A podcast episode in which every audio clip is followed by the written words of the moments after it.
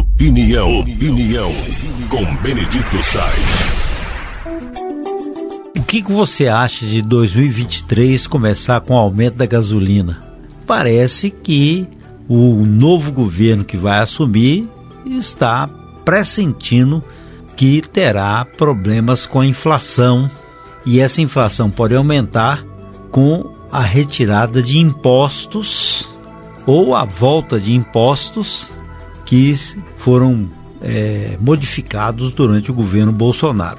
Então não tem uma definição ainda por parte do presidente eleito Luiz Inácio Lula da Silva sobre a prorrogação da isenção federal sobre combustíveis.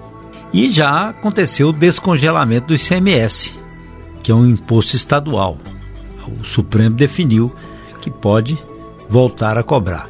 E o preço da gasolina no país deve subir em média 14,1% a partir de janeiro. Então vejam vocês, essa indefinição e eles pediram até que o Bolsonaro não prorrogue essa isenção federal sobre os combustíveis, porque é a arrecadação que um, o país terá que buscar. Buscar onde? Na cacunda do povo.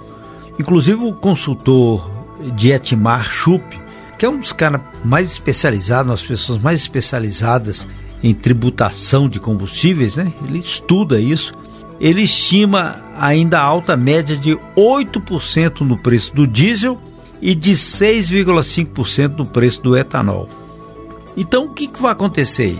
Primeiro, haverá a volta da cobrança do PIS barra Confins e CID a partir de 1 de janeiro e aumento nos preços usados pelos estados para calcular o ICMS, que é um imposto estadual sobre os produtos que, que estavam congelados né, desde 2021.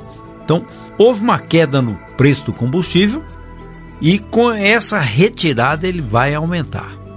E o Fernando Haddad, que vai chefiar a economia, homem de confiança de Lula, vai conversar primeiro com o presidente da Petrobras, que será o novo presidente, para discutir essas questões dos impostos, não, mas do preço do combustível que tenham alteração mundial, alteração internacional.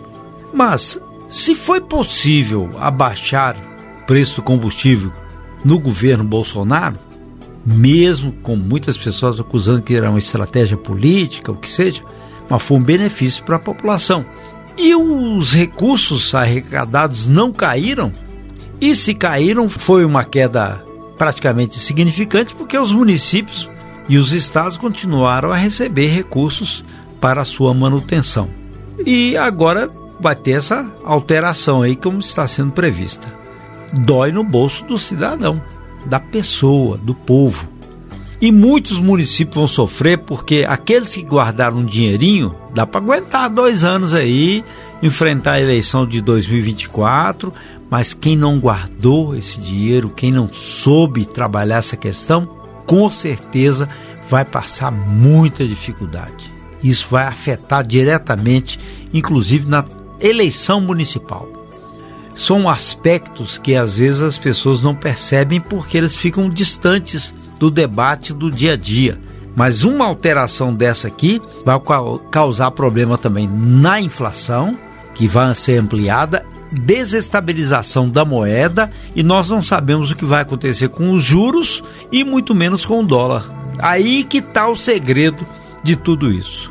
É bom a gente ficar bem atento, porque voltar ao aumento do combustível significa aumentar preço de passagem de ônibus, transporte de mercadorias. Aí vai, meu filho, por tabela, aumentar a inflação e criar uma instabilidade que pode gerar desemprego. Claro que é um cenário visto de hoje, mas a intenção do governo novo é fazer com que essa isenção federal sobre os combustíveis seja extinta. Só isso aí já pode causar um abalo muito forte na economia e prejudicar principalmente os mais pobres.